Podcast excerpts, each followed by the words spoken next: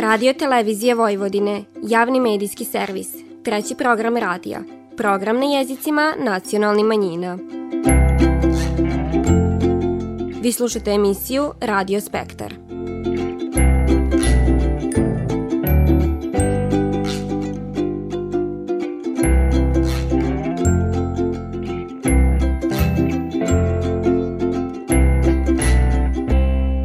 Lip pozdrav poštivani slušaoci, vi pratite program na bunjevačkom jeziku. Na samom početku ekipa koja realizuje emisiju Radio Spektar svim našim slušaocima koji slave po julijanskom kalendaru žele srićen predstojeći uskrs, ispunjen mirom, ljubavlju i toplinom. A u ovoj nedeljnoj emisiji poslušajte o čemu je bilo riči na sastanku predstavnika Bunjevačkog nacionalnog savita sa dekanom Pedagoškog fakulteta u Somboru i kakvi su planovi za dalju saradnju. Posle tog vas vodimo na izložbu posvećenu istoricizmu, koja je upriličena u Gradskom muzeju u Subatici povodom Svitskog dana kulturnog nasljeđa. A zatim ćete čut kako je običaj polivanja cura drugog dana uskrsa na vodeni ponediljak ponovo zaživio u Bajmaku i Aleksandrovu. Na samom kraju emisije divanimo o stanju useva i proličnoj setvi u atarima Bačke. Vi slušate program na bunjevačkom jeziku.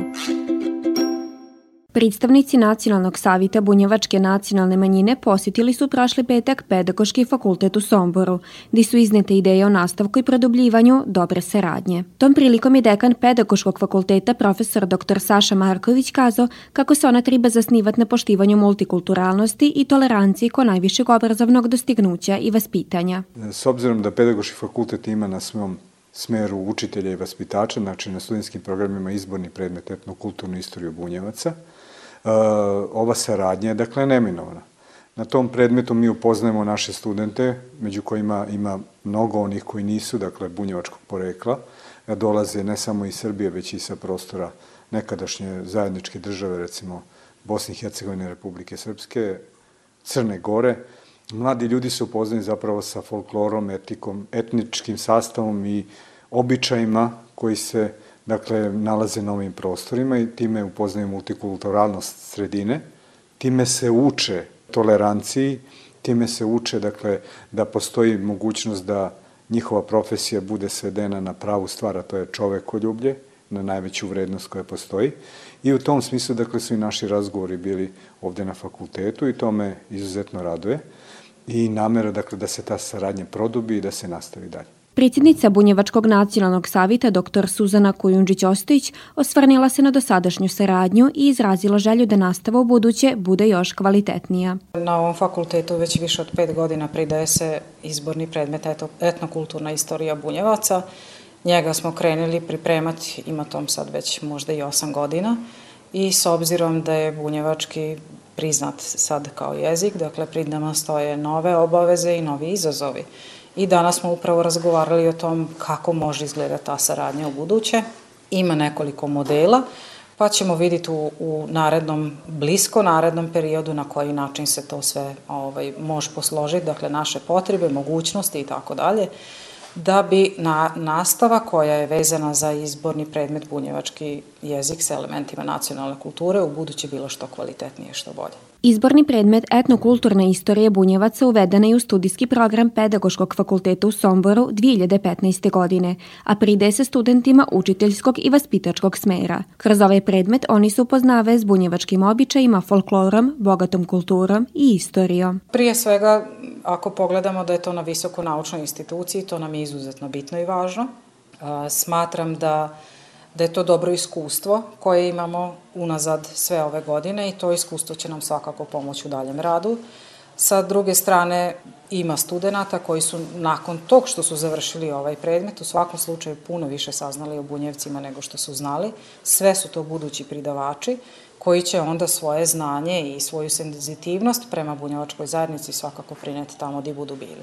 Ali ono što je naša želja jeste da se upravo ta informisanost o bunjevačkoj zajednici, njezinoj kulturi i jeziku sistematizuje, odnosno usmeri na, na uže područje nego što je sad u smislu prilične širine. I ovim putem mi pozivamo sve buduće studente, ukoliko ih zanima čovekoljublje, ukoliko ih zanima sredina u kojoj živi, folklor, tradicija, običaj i etika, da se upišu na naš fakultet. Mi smo otvoreni, državni smo fakultet, dakle, najstarija institucija za obrazovanje učitelja u Republici Srbiji, baštini tradiciju od 1778. godine i dobrodošli svi oni koji se raduju tom pozivu. Pedagoški fakultet u Somboru školi oko 500 studenta na osnovnim akademskim studijama, master i doktorskim studijama. Ima jedna pisma za tebe,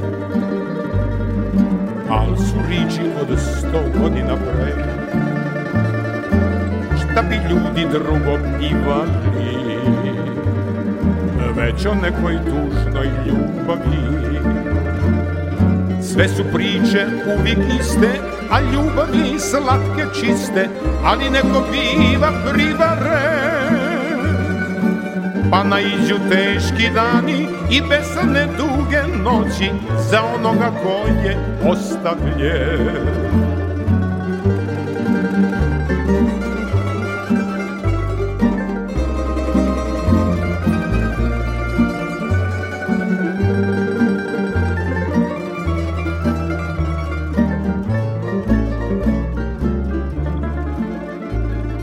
prolazile mnoge godine polako blidi njegov lik.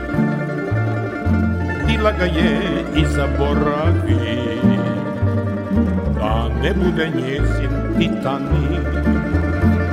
Sve su priče uvijek iste, a ljubavi slatke čiste, ali neko biva privaren Pa naiđu teški dani i besane duge noći Za onoga ko je ostavljen Sad je vrime sasvim drugčije Al ova je pisma za tebe Tamburaši i sad sviraju I u naše duše diraju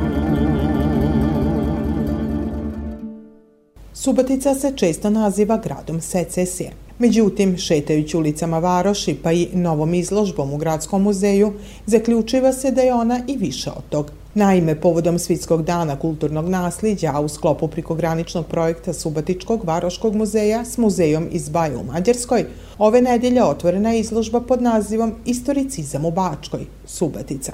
Vrime intenzivnog razvoja Subotice ko slobodne i kraljevske varoši, ondašnje monarhije, svoj izgled duguje i istoricizmu. Pojavi iz druge polovine 19. vika koje u sebi sadrži tendenciju pogleda u prošlost, u cilju obnavljanja stilova poput renesanse, baroka, rokokoa, gotike. Objašnjava istoričarka umjetnosti Olga Kovačev-Ninkov. I dodaje se rečica neo. Znači mi imamo neogotiku, neorenesansu, neobarok, neorokoko i sve je to izloženo ovde sada u muzeju u domenu primenjene umetnosti, znači pokretnog kulturnog do, dobra, što je i slikarstvo i vajarstvo, a e, u gradu samom, na svu sreću, vi i danas možete da vidite veoma lepe primere svega toga u arhitekturi. Dosad slabije obrađivan i prikazivan, ali i restauriran, ovaj umetnički period zasio je u punom sjaju na ovoj izložbi koja prikaziva sve njegove elemente, od portreta, nameštaja, fotografija, ali i jedne apoteke istog vremena, te sakralne neoumitnosti. Posebno su interesantne pripovitke koje se kriju iza svakog predmeta. Recimo tu iza mene vidite portret Marije Vunić-Tušenice, što je isto redkost da je vidite u boji iz tog vremena, jer imamo mnogo sačuvanih fotografija o njoj, na svu sreću, iz Vojnićeve zbirke. Ali ovde vidimo uh, u, njenoj, u njenoj haljini sa njenom bojom kose i tako dalje, u to vreme još boje, znači fotografija u boji nije postojala. I u istoj prostoriji vidimo izložene, recimo, kanabe, dve fotelje i ogledalo u stilu Napoleona III koji su pripadali njoj. E, znači, tu se sad spaja jedna, jedna čitava priča vezana i za nju. A iza mene vidite isto u stilu Napoleona III. jedan mali orman e, koji je pripadao najvećem subotičkom arhitektu tog vremena, Titusu Mačkoviću. A tokom konferencije koje smo priredili isto u okviru ovog projekta, jer mislim da je izuzetno važno i to da se spomene, ovaj, je bilo baš jedno predavanje baš samo o njegovoj delatnosti. On ne može da se zaobiđe kada se priča o istoricizmu. U okviru projekta na osnovu krojeva modni časopisa iz 19. vika u kreiranju i izradi modnih detalja mogućnost da se iskažu data je i mladim modelarima koji dolaze iz Hemijsko-tehnološke škole, koja se i nalazi u zgradi koja je takođe nasliđe iz vremena istoricizma, koji arhitektura gimnazije. Ocija istoricizma vidan je i u sakralnoj umitnosti, o čemu divani Žužana Korhec Pap, restauratorka. Iza mene se vide delovi e, predikamonice iz crkve Svetog e, Krsta ovde u Subotici koja je e, sagradila Vojnić Tošenica i ona je bila odstranjena iz crkve još 70. godina, to znači pre 50 godina. Zahvaljujući ovoj izložbi mogla se, mogli su se e, ovi duborezi evangelista da se restauriraju.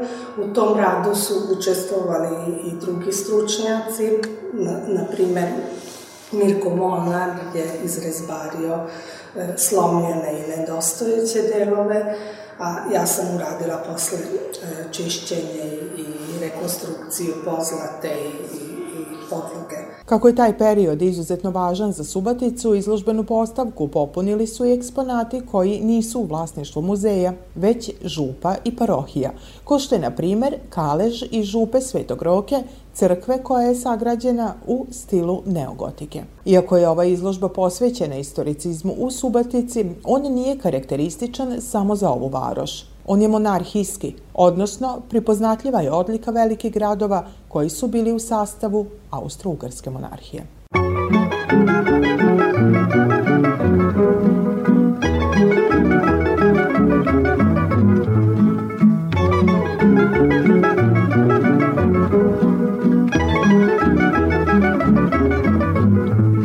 Subotice grade pismene sve Putevi sa snevom najlepše sne.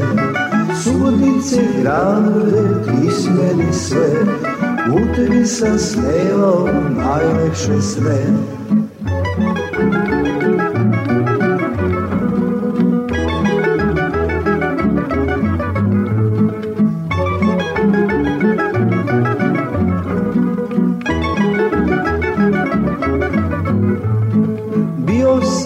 svuda i obišao sam sve, ali nigde nema sudice te. Bio sam svuda i obišao sam sve, ali nigde nema sudice te.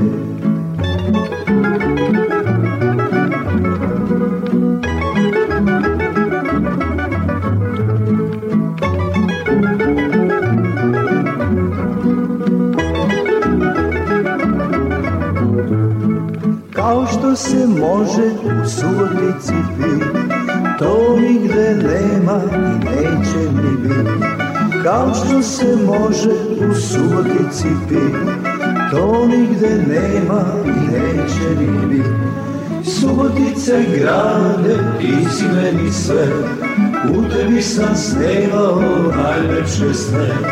Subotice grade, ti si meni sve, u tebi sam snevao najlepše sne. Vi slušate program na bunjevačkom jeziku.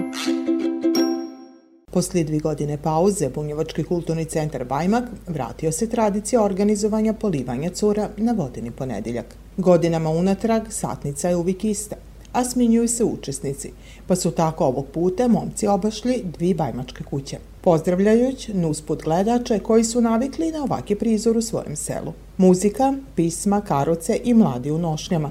Pripoznatljiva je slika drugog dana uskrsa. Za polivače, širom otvorena kapija, siguran je znak da su čekani i dobrodošli. To potvrđiva i jedna od domaćica, Kata Kumer. Treba da stignu momci i pitaju domaćine da li imaju cura za polivanje. Domaćica odgovara, ako ste momci, imamo par cura za polivanje. I onda momci bukvalno traže cure, cure se malo sakriju iza kapije, iza vrata, gde koja ovaj, nađe mesto da se sakrije i onda gledaju da pobegnu da bi oni njih uhvatili i da bi ih polili. Petra Milanković jedna je od cura koja je dočekala polivača za koje su divojke ranije, obično na velik petak, pripravile šarena jaja. Ko zafalu za njev dolazak, polivači su darivani šarenim jajima te proličnim cvićom i pomoranđama. Ove godine mi je drago što sam učestvovala u polivačima jer prenosim tradiciju s kolena na kolena. Običaj polivanja na drugi dan uskresa sačuvan je do današnji dana, zafaljujući kako onima koji ga praktikuju, tako i mogućnosti njegovog prilagođavanja. Domaćini u čim kućama ima cura dočekali su polivača koji su divojke odveli do bunara i polili i vodom koji sve drugom i običaji su se promijenili, pa tako danas nije ritkost vidjeti da se za tu naminu koriste i parfemi, dok se u obalazak iđe kolima, objašnjava Branko Pokornić ispred Bunjevačkog kulturnog centra Bajmak. Treba tu sada još dosta toga poraditi da veći broj mladih uključimo u ovu priču, jer zaista teško ih je pokupiti, teško ih je animirati da to rade, ali ako nećemo na tome raditi, nećemo ni imati. Vrlo brzo će se tako da kažemo, ovaj običaj izgubiti, a mi ga moramo sačuvati i, i da ga, tako da kažemo, ovaj, i registrujemo kao nematerijalno kulturno nasledđe bunjevaca, jer to su bunjevci od Vajkada, ovaj, negovali, čuvali i sačuvali do današnjih dana. Običaj koji je vezan za legendu uskrsnuća Isusa Krista, kad su žene koje su pronosile visto u uskrsnuću bile polivane vodom kako bi učutile, na ovaj način prinose do današnjih dana. Rado se obilužava i posebno je proširen med mladima, kojima je u prvom redu i namijenjen. Upravo iz tog razloga polivanje na vodeni ponedeljak posebno čekaju cure, ali i momci, koji su tog dana dragi gosti domaćina u čijoj kući ima divojaka. Godine su mnoge prošle, sad čudno nas vrime gazi. Na ditinstvo što me sića, sve nestaje, sve prolazi. Na ditinstvo što me sića, sve nestaje, sve prolazi. Da li da pivam ili da plačem ili da stare slike gledam. Ti ostaše dani mnogi, dani moji bosonogi Ti ostaše dani mnogi, dani moji bosonogi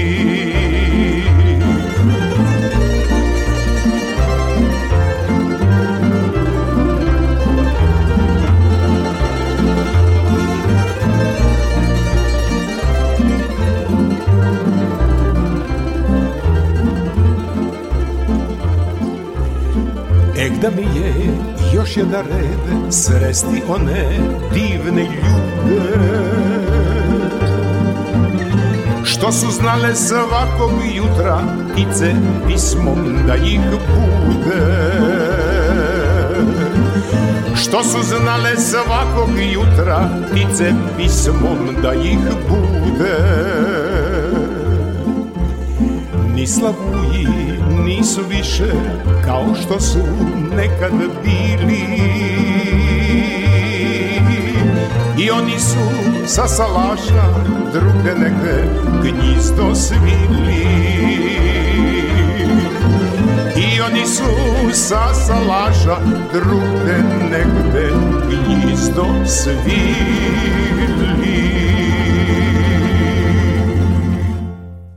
Salaš, ko neprisušni izvor sićanja na kadgodašnji način života, danas samo spomenik tog vremena živnio je nuznigovanje tradicije, a sve u cilju prikaza običaja na vodeni ponedeljak. Rezanje i top od konja najavio je drage goste, momke koji su krenjali u obalazak cura. Ajte. Vanjan Isus. Uvijek Isus Vanjan bio. Čestito vam uskrs. Bili zdravi, bili. Ajte. Rado viđene na drugi dan uskrsa dočekao bi i domaćin u čijoj kući ima cura za polivanje. Polivene bunarskom ladnom vodom cure se nisu opirale, jer im je bila čast što su i polivače obašli. Nus kraći divan i čašćenje momci bi prikratili vrime do polaska kod drugi divojaka, a u sklopu običaja bili su darivani šarenim jajetom ko simbolom novog života, pomoranđom i zakićeni proličnim cvićom. Nikola Pećerić pridvodio je momke koji su obašli cure, med kojima je bila i Ivona Ivković. Ovo je starinski način sa vodom i to je nekad su tako radili naši preci i to treba mi da održavamo. Sad sve manje fjakera i tih starih konja koji ponovo jure što kaže u pesmi, ali nadamo se da će biti u budućnosti ko da nas prati i nasledi i nas, mlade. Ovo je veoma važno za očuvanje naših starih običaja. Uglavnom mladi danas ne rade ovo. Idu kolima, polivaju parfemima, ovo je zaista modan način, ali ujedno i lepo očuvanje naše tradicije. Domaćin salaša na kojem je prikazan običaj polivanja na tradicionalni način, Grgo Pećerić, sića se vrimena kad su momci cure na vodeni ponedeljak obalazili karucama. To je trajao čitav dan. Sad, na primjer, ako su karuca puno momaka, ti momci su imali divojke, Mala Bosna, Tavan Kut, Bikovo i šta znaš, to je sve trebalo obići. E, s konjima to je trebalo onda i vremena kada se to obiđeš, kada to bilo da i dodu, tu se malo zadrže i to je prođe dan. Čitav dan se to odigravalo skato. I stariji muški svit obašao žensku čeljad, a posle 40 dana uskršnjeg posta i uzrežavanja od zabave, vodeni ponedeljak bio je prilika da se mladi, ali i stariji malo opušte.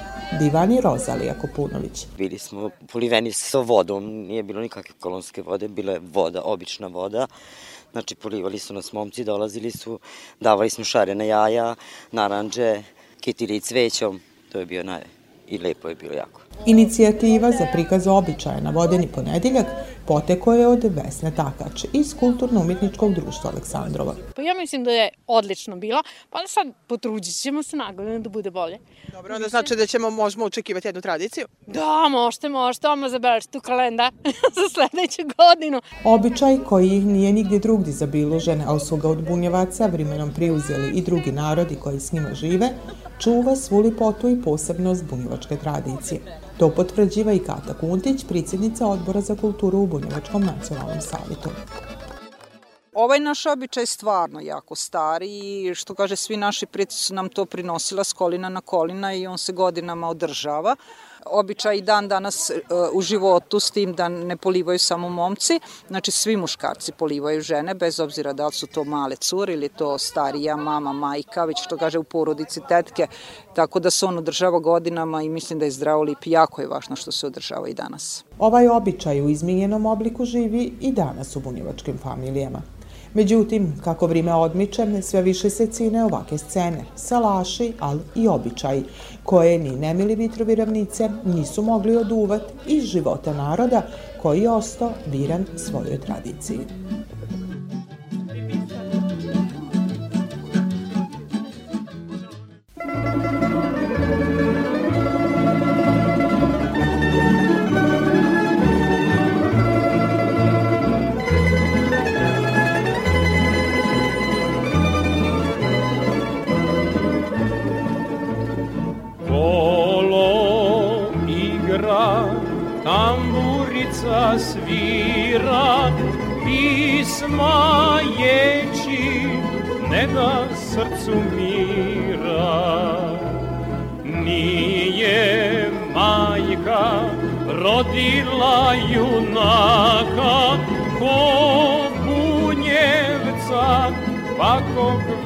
Veseljaka veseli se svakomu se divi. Nek se znade da bunjevac živi. Kolo igra svakomu se divi. Nek se znade da bunjevac živi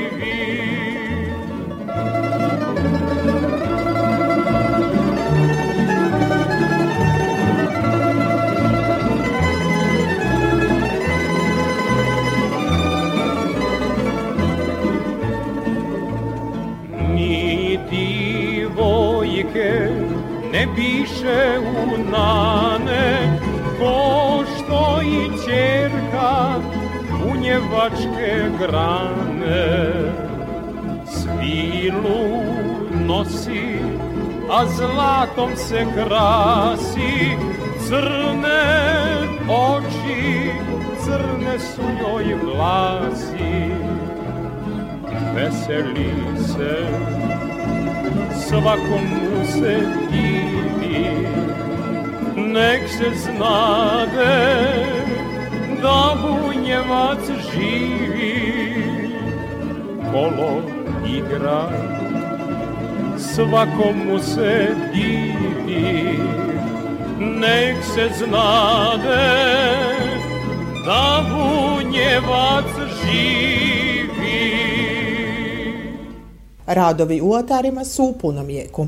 Priporuka stručnjaka je ubrzano sijanje kultura posle pripreme zemljišta i to duboka setva. Naime, iako je stanje kultura zadovoljavajuće, deficit vlage uslovio je ubrzan redoslid agrotehnički mira. Očekivanja su da do 1. maja bude gotova prolična setva, budući da su uslovi povoljni, ali i kako bi se iskoristilo postojeće stanje vlage u zemljištu. O stanju u atarima divani Damir Varga iz Poljoprivredne stručne službe Subotica. Treba nastojati znači da se radi neposredno prije setve priprema, znači priprema i odmah setva ili naj najviše jedan dan ranije da se radi, jer mora se sejati nešto dublje, nažalost, da bi bili sigurni da će, da će seme uh, imati dovoljno vlage i da će biti jednako vremeno nicanje, jer sve ono što bude u suvom i što kasnije nikne, uh, neće dati biljku koja će dati plod. Kad je rič o ozimim kulturama, one su u solidnom stanju, divani naš sagovornik. Šećerna ripa je nikla i u ositljivoj fazi, te je priporuka svakodnevna kontrola i praćenje u cilju zaštite od ripine pipe. Iako postoji deficit vlage od 80 litara, taj nedostatak se ne ostaje u punoj miri, te su i poretog i uljana ripica, ali i žito i ječam u solidnom stanju. Oči ratara sad su uprte u nebo, u očekivanju priko potrebni padavina. Sad tek počinje potrošnja vode. One ulaze u kritičnu fazu uljana repica i pšenica u vlatanje, uljana repica u cvetanje, ječam je već uveliko u vlatanju i to su kritični momenti kada je potrebna vlaga. Još uvek ima nekih rezervi vlage, ali ukoliko ne bude i kad dođe malo toplije vreme, poveća se evaporacija i ovaj vetar učinit će to da će nestati te vlage. Dakle, bar u naredni desetak dana trebala bi neka, neka ozbiljnija kiša, bar jedno 15 litara i onda da se nadamo onim prvomajskim kišama koje, koje su tako da kažem, blagodetne za, za useve. Iako stanje kultura još uvijek nije kritično, kiša bi bila dragocina u narednom periodu, kako bi trenutno potencijalni rod bio i ostvaren. Keleđio, prevezi me preko. Šest dinara, 12 kopči, ej da nemaš crne oči. Oči. Ne bi begeš one noći zbog njih glavom razbio. Zašile me bolničarke, mislio sam sve će proći, proći. Al to proći neće moći, srcovom nema pomoći. Skeleđio, skeleđio, preverzi me preko. Moja mala, moj doktore, zašto si daleko? Skeleđio, skeleđio, neće skoro pasti. S kim ću onda, s kim ću onda bele konje krasti? Soborski će vašak doći, sandale ću tebi kupiti i levorver da se nađe ako mene žandar pronađe. Jer ovako više nikad beli danak neću čekati. Kroz rešetke nije zora to što zora biti mora. Skeleđio, skeleđio, prevezi me preko. Moja mala, moj doktore, zašto si daleko? Skeleđio, skeleđio, neće skoro pasti. Kim ću onda, s kim ću onda bele konje krasti Da popravljam kišobrane, umem rode, ali neću. I sa mečkom po drumovi, mene više nećeš videti. U kanal ću prim da bacim, jer polovnu neću sreću. Nek već jednom meni svane, da ja živim s druge strane.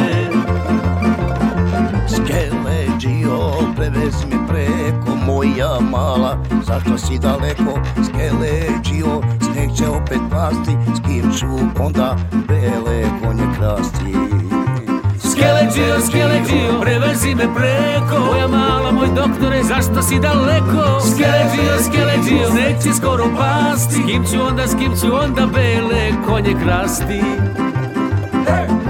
Skeleđio Skeleđio